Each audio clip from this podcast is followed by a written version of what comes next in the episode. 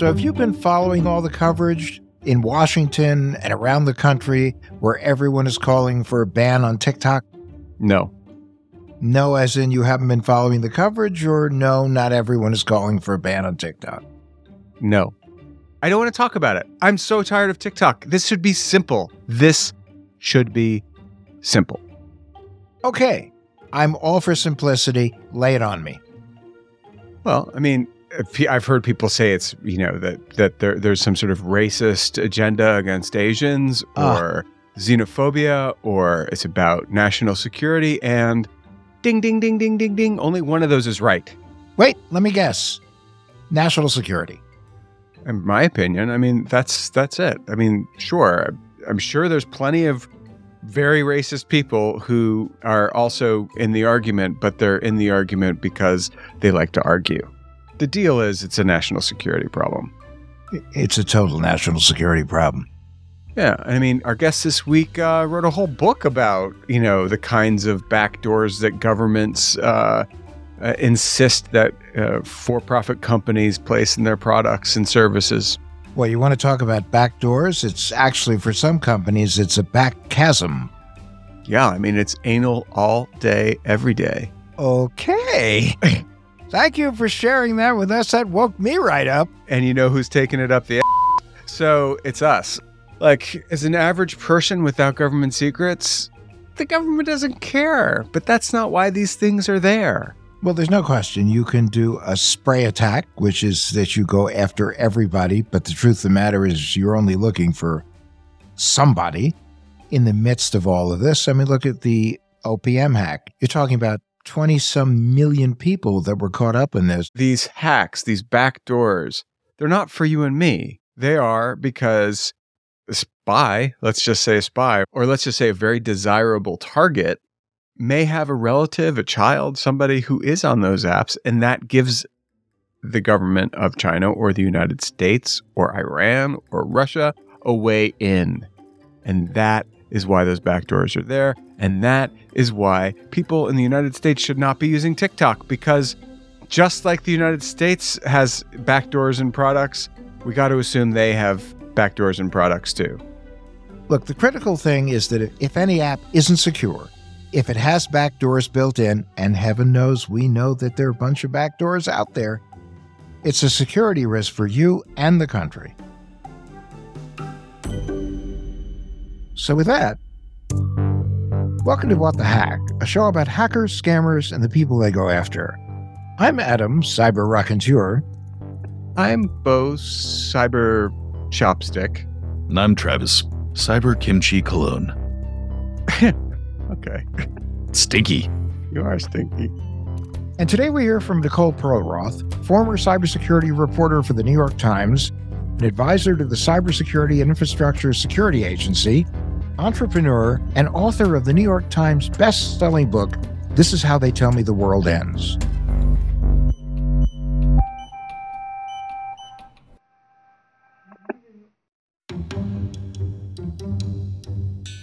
Nicole, we're really excited to have you on the show. I mean, we are fanboys. We read the book, we absolutely love the book. And one of the things that jumped out at me is that you were assigned to Arthur Sulzberger's storage closet to review thousands of pages of the Snowden disclosures. Where are you coming to us from now? So, yes, I was stuck in that closet for a long time. I now, I've always lived in the Bay Area the entire time I was covering the stuff for the New York Times, which was interesting. You know, when I, when they hired me, most of the people, there were a couple exceptions, but most of the people covering this for some of the large papers were just really national security reporters in DC who covered cyber when they were forced to. Mm-hmm. And there were people like Kim Zetter and and Joe Menn that had always been in San Francisco covering this as a tech beat for a long time. And when the Times hired me, I think they wanted me to cover it as a tech beat. So they wanted me out in the Bay Area. But increasingly, it was clear that this was a bigger national security story. So I found myself spending a lot of time in DC, developing relationships with our national security reporters like David Sanger and really made this kind of a both topic cyber and national security. We can't, we, me, I, us, we, yes, can't say this enough. I mean it. The book is called This is How They Tell Me the World Ends. And it was a New York Times bestseller, and it is, and deservedly so. Yeah, it's not only that it's written like a spy thriller, it certainly reads like one, but it also helps readers to understand how governments and intelligence agencies and other actors are using cyber warfare to gain access to our personal information, our financial data, and uh, critical infrastructure. And uh, it also includes the steps that can be taken to protect ourselves and our communities. So, yeah, there were easier topics I could have taken on for my first book. I always, as I was writing it, was like, why have I done this to myself? Every day was a different hack. I always said there should have been 12 people covering cybersecurity at the New York Times. Someone covering IP theft from China, someone covering what Russia was doing with the, the stakes in cyber sabotage, someone covering what the NSA was doing, what cyber criminals were doing, the uptick in ransomware. But there was just me. And so every day it was a different story. The example that jumped out at us was how a hacker could use that little image that pops up on your desktop when you plug in a USB drive. And that was an automatic thing that you couldn't stop. And that was the entry point for that hacker. Yep. Someone realized the code that tells your computer to display the icon, that code wasn't protected.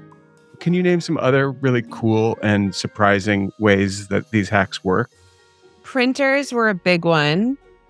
That I loved that. I sat down with a broker, and that's what he said. He's like, "Oh man, printers, they're a gold mine. You never suspect, but they have access to your full network. They have access to any file. They create their own image. You can just grab whatever people are printing off their printers. That was a big one. There was also there was a lot of MP3 exploits. Just back in the day, I guess MP3s were like a gold mine for a lot of early hackers. There was one that was used, it was leaked, but there was one that described the ability to essentially walk around with a suitcase that could pick up whatever someone was typing within a certain distance. Wow. And that was the exploit. And these are all zero day hacks. Yeah. Can you explain to our audience what a zero day is? Okay. So I'm a hacker. I find a bug or a flaw in your iPhone's iOS software. That's the zero day because the day Apple learns about it, they've had zero days to fix it and they're in a race to fix it, patch it, get it into the next software update, you to run your software so that cyber criminals and God knows who else doesn't use it to hack you. So now I find that bug, that zero day in the software. If I can write a program to exploit it, I can do things like read your text messages, track your location, turn on your camera without you knowing about it, record you, record your surround sound. That's called the zero day exploit. Again, so there's a glitch in some software or phone or computer you're using that a hacker can exploit. And a zero day means that zero time has been spent trying to find that glitch. Yeah. And that zero day exploit can fetch millions of dollars on this gray market from brokers who then sell it to governments. And you could see why governments would pay good money for that zero day exploit because it is essentially the equivalent of snapping on an invisible ankle bracelet to whoever you want to spy on. So that is what a zero day is. One of the things I love about your work is how well you communicate technical and complex ideas in an accessible way. Yeah, you know, it, I really just say I was thrown into the deep end and I had actively, not only did I not know much about cybersecurity, had actively gone out of my way to know as little about it as possible. And I just thought, well, the people who cover this cover it really well. I don't, I, I never need to worry about it. They, it seems to be in good hands. And the Times hired me, despite the fact I really actively tried to convince them to hire other people. and I think what they knew, which I didn't know at the time, was that it's actually an asset in many ways to come into a subject like this with fresh eyes. And I think a lot of the people who were covering it, I guess you would say they were more prosecutorial than I was in, in terms of their interview and reporting style. I really came at this from the perspective of someone who didn't know anything and wanted to learn. And I always said, Thank you for that explanation. Now, can you do it as if I'm your seven year old daughter? Because I have to now turn around and translate everything you just said for people whose understanding of this topic is really that of a seven year old child. Your sort of willful not knowing so much about a cyber, did that actually help you develop sources? Your sources are super impressive. Yes, definitely. How so? How did that how did that help? I think there are a lot of people who would be afraid to say at this point in their career, now explain it to me like I'm seven years old. By that point in their career, I think they would assume everyone knows that they know everything that needs to be known. So, but I really came at this as someone who truly was a student. And there were a lot of people in cyber who I think felt the same frustration I felt at a certain point, which is we need to get everyone to understand this to start hacking our way out of this. Because I always say if cybersecurity were purely a technical problem, then it would have been solved 20 years ago. You know, the, the technical community would have solved it. But they didn't. And I don't think it's necessarily because they failed. It's just, I think they failed at their communication style because really to fix this requires that we the everyday person stops clicking on phishing emails stops reusing passwords turns on multi-factor authentication patches and no one was really taking the time to the, to communicate to people what the stakes of that laziness for lack of a better word what those stakes were and that the stakes were getting higher. And I, there were people in high places who felt that frustration, who understood that there was a disconnect here and wanted to explain it to people like me and uh, maybe told me more than they should have in the process. And is that what motivated you to write the book? Most of what was in the book, in some way, shape, or form, was covered by me in the New York Times, sometimes on the front page of the New York Times. And even I had a hard time tracking the through line here. I, you know, I wrote the book because there was that. I think that this was screaming for a narrative. It was screaming for some hand holding from someone who wasn't technical like me. And um, I, I just wanted every everyday people to understand that this was happening. And also, I just I thought it was time that we have some of these difficult conversations around things like zero day disclosure or hoarding because increasingly these attacks were ruining everyday people's lives. This is no longer a game. You know, there's so many different examples. And it was funny, I think I say this in the book, that when you ask, when I would ask zero day brokers or hackers, can you name your favorite exploit that you ever purchased or developed? They would like get this twinkle in their eye and discuss like the first time their kid rode a bicycle. The creativity, truly, the creativity involved in not only finding the inroad, the zero day, but then crafting these programs and then making sure that this exploit worked when you needed to and didn't crash the system on the other side. Just the pride that went into that work was immense. There was an exploit leaked in the Shadow Brokers leak that became famous called Eternal Blue because it was picked up in the WannaCry ransomware attacks that North Korea did on everyone, and then the NotPetya attacks from Russia on Ukraine that then hit companies like Merck, et cetera. And when I went back to the NSA and people who worked there at the time, I said, how could you guys not disclose this? You know, because based on their own measures, their own criteria of whether they keep or turn over a zero day for patching, the big ones are how widely used is the software impacted? In an Eternal Blues case, it was Microsoft Windows. The other is how damaging could this be if it falls into the wrong hands? We saw with the North Korea and subsequent Russia and then cyber criminal attacks that it was very damaging. So I went to them and I said, How did you, why did you hold on to this thing? And for so long, because based on these interviews, it was clear to me they held on to it for more than five years. And they said to me, it was really one, you won't believe, you wouldn't believe what we were getting with this thing. If we showed you any of the intelligence that we were able to collect, it would, you would never seriously consider turning this thing over to Microsoft for patching. And then they said, two, the amount of investment that we put into designing this exploit was uh, immense. You know, we spent months finding the zero day, but then we called it, I think they called it eternal blue screen at the NSA for a while because when they would try and use it, it would crash systems on the other side and just cause their systems to go blue. And that's a no go when you're in the intelligence business because you never want your target to know that there's something funny going on with their device. They said really it was the investment required to to home this thing so that it was seamless and invisible on the other end and that they spent so much time working on it that once they got it to work and once they saw the intelligence it could collect, there was no way that they ever were going to turn it over for patching.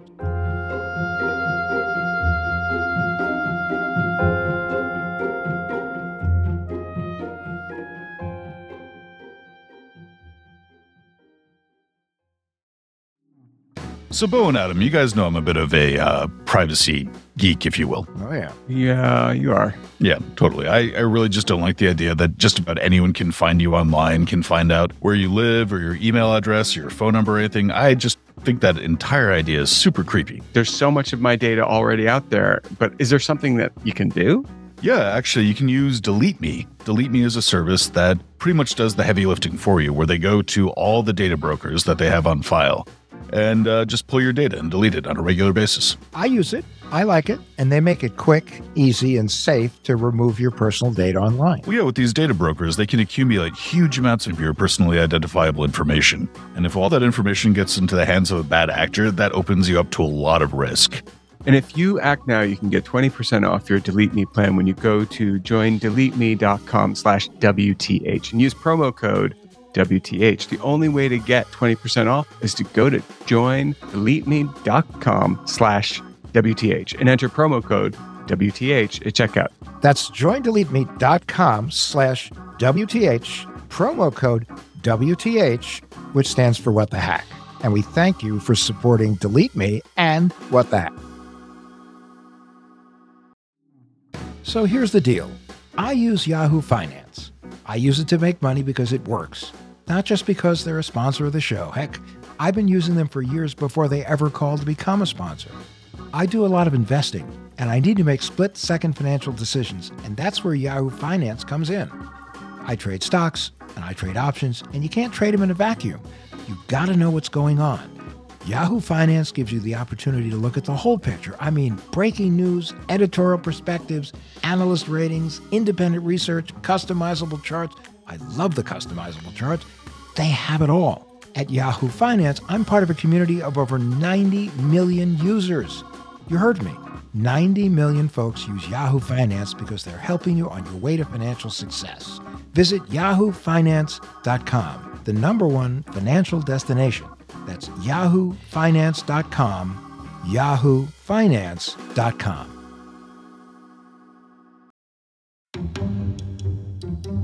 So you write a little bit about Edward Snowden and Glenn Greenwald in the book. Are they modern day Pandoras? Were they a catalyst? Uh, were, were the Snowden leaks a catalyst? I yes. Once once he cracked this open, this is all we talked about for a year, and it created a much deeper focus on the relationship between the tech industry and the government. It created questions around privacy versus security, about process by which the NSA can spy on people domestically, the metadata collection. And I think probably the most damaging revelation to come out of all of it was diplom- diplomacy, was the fact that the, we were spying on Angela Merkel's cell phone. On zero days and the zero day market in particular, which was the focus of my book, no, I don't think that they played that big of a role. I talk about it in the book because I, by then I'd written about this market a little bit for the New York Times and I was already on it. So I was looking in the documents for any reference to zero days. And really all I found was these spreadsheets that were sort of, you know, they would name like a Oracle device or a Facebook service or whatever, and it would have a check next to it. And you could only assume that means we've got an in. Yeah. And then there were sort of these loose references to our third party providers, third party partners who could provide us these capabilities. But I don't even think if you did a search for the word zero day in the Snowden leaks, I don't think you'd even find anything. Now, in terms of their motivations, I don't understand Glenn Greenwald. I think he went so far left, he went Russian. He's so far left that I actually I do wonder who eh, at the end of the day, I think Glenn Greenwald has Glenn Greenwald's point of view, and that's it. Once you're that insulated and you become so certain of your views and your only real interaction with others is on Twitter, dangerous place to be, I think, mentally. And then Snowden, I don't think he intended to end up in Russia if we give him the benefit of the doubt. But Yeah. there's no doubt in my mind, whether intentionally or not, he is a Russian asset today. yeah. Um, Oh, that's an interesting way of putting it because that kind of takes out takes you don't even need to have the argument because it's just unlikely that he's untouched by Russian tech. here he is. He's in Moscow telling everyone they're idiots for saying that Russia's going to invade Ukraine. And then he takes a hiatus from Twitter and he comes back to do what? Criticize the US government. And we've never seen him talk critically about someone named Vladimir Putin, whether that's out of fear or whatever it is. He is a Russian asset. I think one of the main questions I have about that is you do mention the boomerang effect uh, quite a bit. And in terms of uh, once the NSA or once the US government develops one of these cyber weapons, then it gets out of their control. It comes back to a whack them in the face. Have other governments experienced that, or is that just more of a uh, more specific to uh, the US government at this point? in the intelligence community, I think the phrase they use is you use it, you lose it. It's not like a bomb where it just detonates. It gives everyone, including your target, the ability to reverse engineer it and retrofit it for their own purposes. And the best example is obviously the leaks, the shadow broker leaks from NSA, where they it, it has been used by our enemies. Stuxnet, whether some of the exploits or the code itself was necessarily used against a target in the US, but that code, once it got out, once it fled the coop, infected hundreds of thousands of systems, including at Chevron. So, Travis, for our listeners, can you explain what Stuxnet was, is? Sure. In brief, it was a, a type of malware that was made to specifically target a single Iranian nuclear plant and to destroy their centrifuges. One of the things about this particular worm was the way that it was constructed so that it was built to only work in a very specific situation, specifically the Iranian nuclear enrichment spinners or whatever you call them. And somehow that Stuxnet worm got out of the facility even though it was air gapped. And that's what we're talking about. Travis, I know you're dying to tell us, and I know this is fun for you. So, who was responsible for designing Stuxnet? Uh, it was a collaboration between the US and Israel. Yeah, Stuxnet was clearly developed with some lawyers standing over the programmer's shoulders saying, you better make damn sure that this thing only inflicts destruction on this exact configuration of centrifuges at Natanz and nothing else. As it zoomed its way around the world, it just kind of sniffed but never bit. But there's no doubt it showed our enemies the destructive potential of code. And what did we see next? Started seeing the attacks on Saudi Aramco from Iran and on Sands Casino from Iran and North Korea on Sony. Um, How did it get out of Iran? we don't know. The theories are, you know, someone plugged that same USB stick that infected on somewhere else. Another theory is a US theory that I think it's Biden's theory personally that the Israelis took it too far. That whatever their latest update was was so aggressive that it fled the coop, but no one knows. And it's just it's the more I think about it, I don't even think I say this in the book, although I kind of line up the chronology to make the case. It really was a digital Manhattan project in reverse because it was a counter nuclear proliferation effort. It saved lives if we hadn't done Stuxnet and brought the Israelis in. And I'd love to know more about how that got together. But I think the idea was we have to, this will be our project. But if we don't bring in the Israelis, what's the point? Then they're just going to go bomb Natanz and then we're stuck in World War III no matter what we do. You know, it kept soldiers from coming home in caskets because I remember actually in, in 2006, in a totally previous life, I worked for Ted Kennedy's office, for his foreign policy office. And part of my day job was every day I would brief him on how many soldiers had died that day in Iraq. And that was part of my job. So I remember what the political appetite was at that point for getting into a third war in the Middle East. It was zero. So the fact that they designed this program to do surreptitiously what Israel wanted to do with bunker buster bombs and what we would have inevitably been dragged into, Yeah. you could see this code saved lives. The problem, you know, as you framed it, your question is we don't know how it got out, but it got out. And when it did, it showed the world the destructive potential of code and it set new norms because you'd get into some serious trouble if you just went and bombed Natanz. But if you go in and basically have similar impact with code, you can probably get away with it. It's totally bonkers if that you think you you know it's not okay to use bunker busters, but if you just want to like mess with their heads for a year and make their machines spin out of control, totally fine. And you know, some people say that was one of the stated priorities was ma- shake their confidence in their ability to enrich uranium and create these weapons that you get them to the negotiating table. Didn't it ultimately? And it did. Yeah. From your experience and all you have learned in all the interviews, do you have in your mind an idea of who might be the best offensive and defensive cyber country in the world? I don't think there's an obvious answer. I think we are definitely still the top dog on cyber offense. I think no one's pulled off another Stuxnet, but Russia's gotten dangerously close, never more so than with this tool that the US government declassified a year ago called Pipe Dream, which is essentially a Swiss army knife of critical infrastructure hacking tools that you can use to hijack a pipeline or liquid liquid natural gas network and make it really hard for the target to basically get up to speed. So I think we're still tops, you know, Israel right there with us probably. And then I think Russia's caught up quite significantly. But it doesn't really matter that we're the top dog on offense when we're also the most targeted nation state on earth by cyber attacks. I don't know who's the best at cyber defense, but it's not us. So we see some of the best cyber defense tools come out of that unit 8200 and that we haven't seen more serious attacks against Israel or the ones that we have seen were mitigated before the point of, of impact. It's that's n- nothing to sneeze at. But you know what they have that we don't have is they have all of their enemies surrounding them. We still Yeah. act like we're on this island separated or protected by two oceans that don't exist on the internet. So Yeah, that's true. have this compromise they've made on privacy. You know, they're willing to have the government inside private sector networks in some cases, defending them from attacks in real time.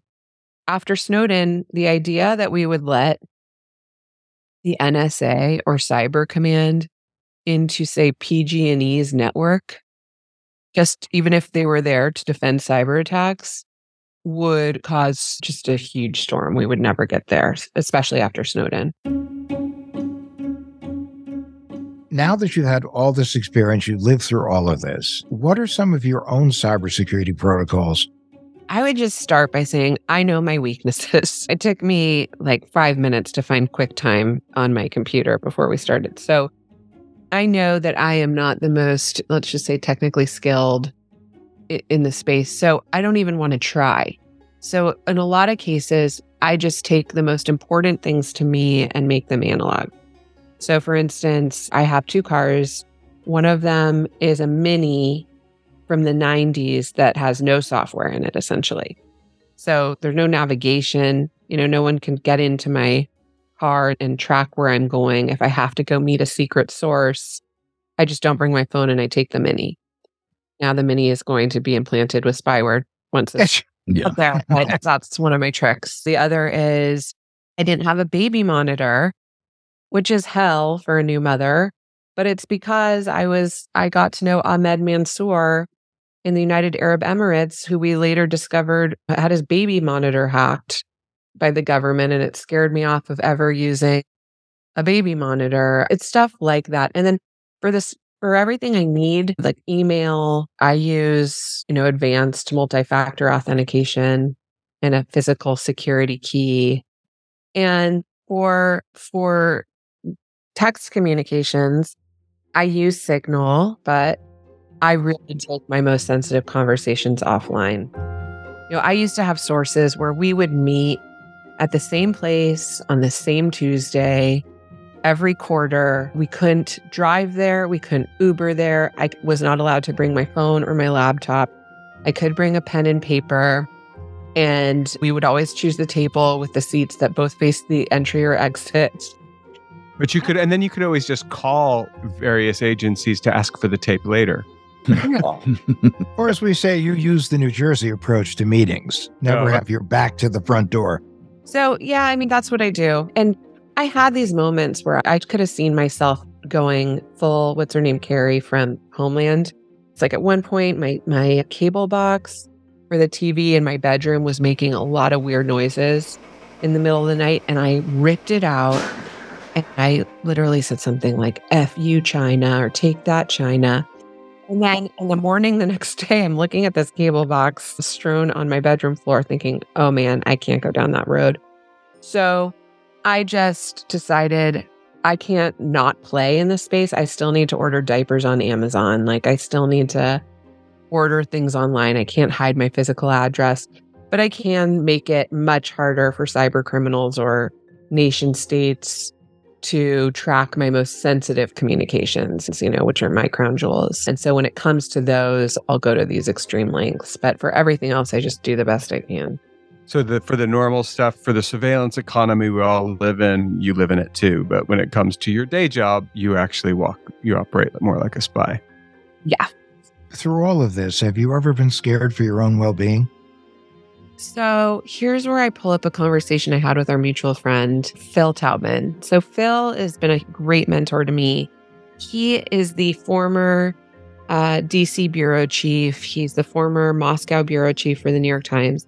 And he lived in Moscow with his two kids who were preschool age during the Cold War. And he would tell me that sometimes when he would drop his kids off at preschool, the KGB would follow and make a loud noise of it. And sometimes they'd go on these day trips or weekend trips and they'd come home and their phone would be ringing incessantly when they walked in the door and they suspected it was someone calling constantly to see when they would pick up when they were home again. And I think even at some point found some dirty liquor glasses in the sink or something like that. So basically, he would tell me these stories and he said, Nicole, I think you should assume the same. I think that you should assume that you're being followed, particularly in the digital space. And sometimes these people who are following you will make some noise, but nothing ever happened to me in Cold War Russia. Nothing ever happened to my kids. I would assume the same for you. I would assume that these people will follow you. Sometimes they're going to try and scare you.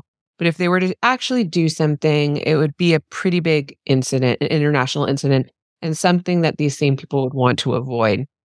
So I always took those words to heart. I think when I was most scared was uh, when I describe in the book being in Argentina, coming home and finding out that someone had been in my room and moved my laptop out of the safe or had shifted its position in the safe. Or at one point, someone in the New York Times security team got a tip from one of their former colleagues in the intelligence community that there was someone on the dark web offering a quarter million dollars to anyone who could get them into my phone or email. Wow. Yeah. And then actually, I just did the paperback. So I write in the afterward about how I got a postcard in the mail. And it was a weird postcard. It was like this weird cartoon, and this guy's pointing at something, and it says the DNC and sol- uh, SolarWinds, I think. And it said it was Russia. And on his jacket says the New York Times. Mhm. And it was really weird. And it was the return address was Niagara Falls or something like that. Hmm. I thought, oh God, this is one of these like weirdos. I don't know, some someone in America who's fixated on calling journalists the enemy of the people. And there was just like some cultural translation issue with it. Anyway, sat on my count kitchen counter for a while. I looked at it, my husband looked at it, our kid looked at it, my nanny looked at it. No one really got what the joke was.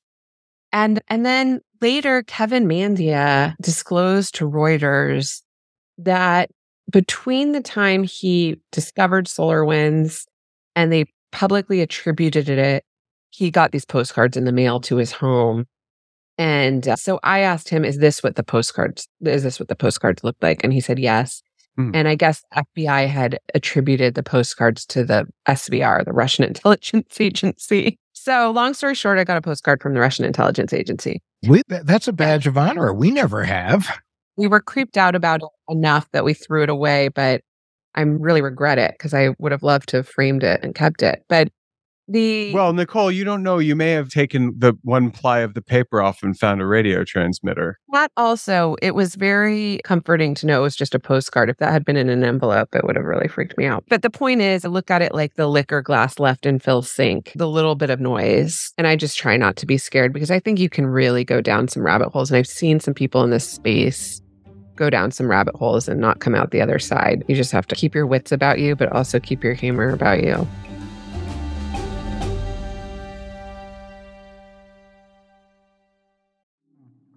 Let's talk about weight loss. Eh, Most of us have been there, struggling with the ups and downs. You lose some weight, then it creeps back. But forget those endless cycles of juice cleanses, soup diets, and the latest fad workouts. There's a better way. The Rogue Body program pairs a weekly weight loss shot with a real lifestyle change so you can lose weight and actually keep it off. Need support? Ro's got you covered every step of the way, and guess what? You can do it all from the comfort of your own home. No more doctor's appointments, no more waiting rooms. It's that simple. Ready to take charge of your weight? Head over to ro.co slash Adam to sign up today. Average weight loss is 15 to 20% in a year. That's with healthy lifestyle changes. BMI and other eligibility criteria apply. Go to ro.co slash Adam. Sign up today and you'll pay just $99 for your first month and $145 after that. Medication costs are separate. That's ro.co slash ADAM. This spring, get out there, enjoy the weather, and recapture the magic of riding a bike with Lectric e-bike. With an amazing variety of models built for riders of all abilities, it's never been easier to fall in love with riding again. Plus, every Lectric e bike ships free and only requires quick, toolless assembly. This is my first ever e bike, and the experience has just been great. I was a little bit intimidated at first because I hadn't gone biking in a while, but the 500 watt motor that the Lectric e bike comes with really gives you a nice little boost, especially if you're trying to go uphill or pick up some speed. Data shows that e bike riders take their bike out more often. That means you get more exercise, more exploration, and wait for it, fresh air. And riding an e-bike isn't like it's not cheating. It's just making it possible for you to be out there longer on each ride. And speaking of things going a little slower, you can finance Lectric e-bike for as little as $49 a month. Get into spring with Lectric e bikes, the number one selling e bikes in the nation. Get your adventure started at lectricebikes.com and please mention that What the Hack with Adam Levin sent you in the post checkout survey. That's L E C T R I C ebikes.com. Before we go, how do you feel about ChatGPT and how it's affecting zero days? ChatGPT is being used to rate zero day exploits as we speak. That's my answer is I just I wrote a book. It took me 7 years about the people who are skilled enough to write these exploits and the potential and how they're getting into the wrong hands. And I say in my note to the readers at the beginning, I'm really in a race against time to get this book out before we see and I think I mentioned artificial intelligence and machine learning and here we are with artificial intelligence has been mainstreamed. It's now able to write zero day exploits and from what I hear, pretty decent ones that will only get better with time. On machine learning, the potential for deep fakes is something I'm terrified of, especially going into the next couple election cycles. And just on the security risk from AI, my big takeaway, and it's technical, but it's not at all, it's complexity increases vulnerability. We don't even know how to test AI for security risks. There was a I was at a dinner with a guy whose company, all they do is testing vendors and software for security risks. He said, I don't know how to test AI for security risks. I've asked others in my industry, in this little cottage industry I'm in, do you know how to test artificial intelligence or these algorithms for security risks? And nobody does.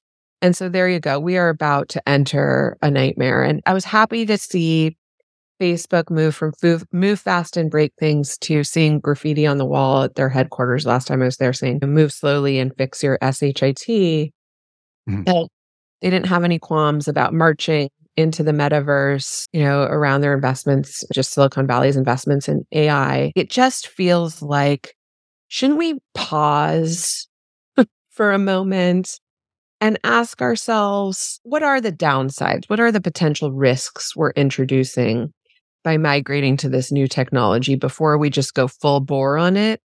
And yet, we've seen, we've had that lesson so many times and yet we just moved to Chat GPT 4 and it's already passing the LSAT and I'm sure being used to write even better zero day exploits. So I'm very scared. And I frankly, I don't want to raise my son in this. I'm pregnant now. I think that every day. I don't want them to grow up in this world and I don't know how to slow it down.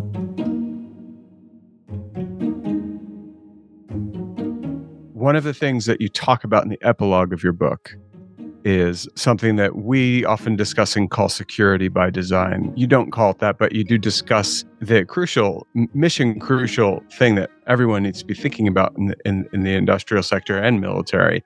That to build security in from the very beginning, from the very first line of code you write, you're thinking about security and keeping zero day exploits out. That that ship has sailed already for for AI hasn't it? Yeah. No, I'll tell you something interesting that's not in the book, which is um, I would ask zero day brokers I came into contact to for the book. At the end of our interview, I'd always ask the same question Is there anything you haven't been able to break? And one of them who's in the book, Adriel Desautels, said, Yeah, there actually is one. Green Hill Software. I think they're based in Santa Barbara. You should talk to them. So I reached out to them and I thought, oh, this will be good for my epilogue, you know woman, female journalist, drives down the coast on Highway 1 to Santa Barbara to the sort of Shangri La of Secure by Design. that they never got back to me. But then my book came out and I heard from them a lot saying basically, why weren't we in this book and why haven't we talked yet? Well, the guy who runs Green Hill is Dan O'Dowd. So he's become famous recently as being the guy who has been calling out Elon and Tesla for self driving cars. Yes, yes, yes, yes. Yeah. So his whole thing was listen, Nicole, I wish I could tell you there was some magic to our software, why it's so secure. But it's really because one of our first customers was the Pentagon. They wanted us to design an operating system for other missile delivery systems. And so we, in writing this operating system, we were just check, we were moving very slowly we were operating almost like a monk, a monk like focus on security and minimalism and stripping down the code to its fundamental basics, always with the question Am I checking my work? Because if this software has any bugs in it, then this missile delivery system could be used against us. So, with that use case in mind, we designed the software and it ended up getting the highest security rating from the NSA and others. And he was saying this is the approach. Essentially, we're never going to take it to everything. We can't roll back on Windows and most commercial software, but this is the approach we should be taking to things like autonomous vehicles, the power grid, our pipeline network, our water storage, et cetera, and treatment. And so I'm, I'm not surprised he's been out there on this campaign calling out Elon's self driving car software. That is the future. I think there are some systems that as a society would be great if we could have conversations and say, that is so sacred. We don't need artificial intelligence in our water treatment facilities. we don't need artificial intelligence in some parts of the pipeline. But anyway, that's just like a dream that will never happen. Well, Nicole, I cannot thank you enough.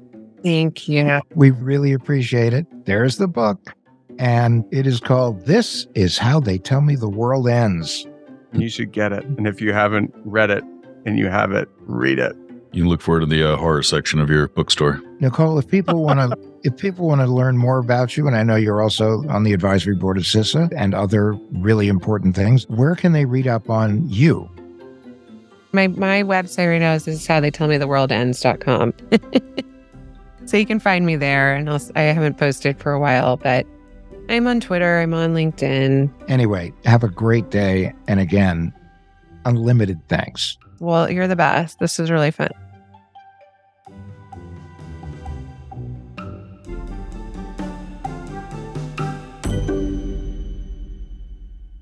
Okay, so now it's time for us to do our tin foil swan. Our paranoid takeaway to help keep you safe online.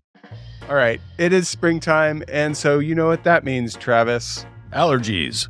I was okay. I was not thinking that, but when aren't you allergic to something? Um, the 2nd of October through October 5th. I'm pretty much allergic 24 7 to catch my drift. Guys, guys, What? listen. What? I meant it's time for spring cleaning. Oh, well, wait. Let me get my little apron on. Oh, God, I didn't say that, did I? Let me, uh, Do you have a French maid outfit? let me, oh. and spring. And spring cleaning should apply to your digital life too. Absolutely. So this week we recommend that you go through your phone and delete any apps that you don't use anymore. And why would we recommend this? Well, listen, every app you install on your phone, Or on your computer.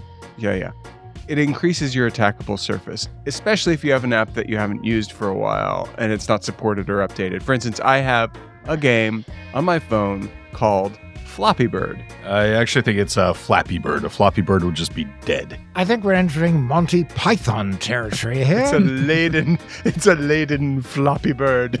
Anyway, as we learned today in this really brilliant episode, if we do say so ourselves, Fabulous. mobile devices and apps and major are major vectors for cyber attacks, malware, and everything in between.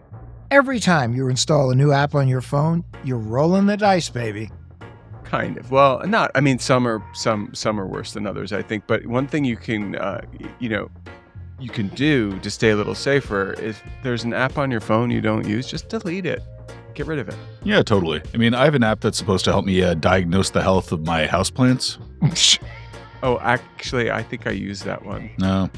Regardless, the uh, plant app had access to my camera, so if that app happened to be compromised in, in any way, shape, or form, it would have meant that a hacker could have had access to a camera that I have on me at all times.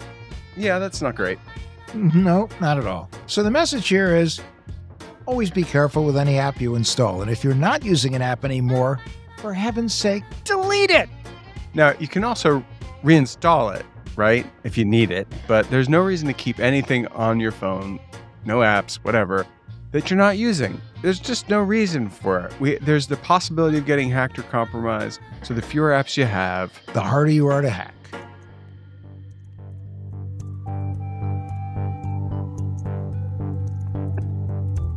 What the Hack with Adam Levin is a production of Loud Tree Media, produced by Andrew Stephen and Travis Taylor. Our executive producers are Bo Friedlander and Adam Levin. That's me. You can find us online at adamlevin.com and Instagram, Twitter, and Facebook at Adam K. Levin. Come back next week And rate and review. It really helps people find the show.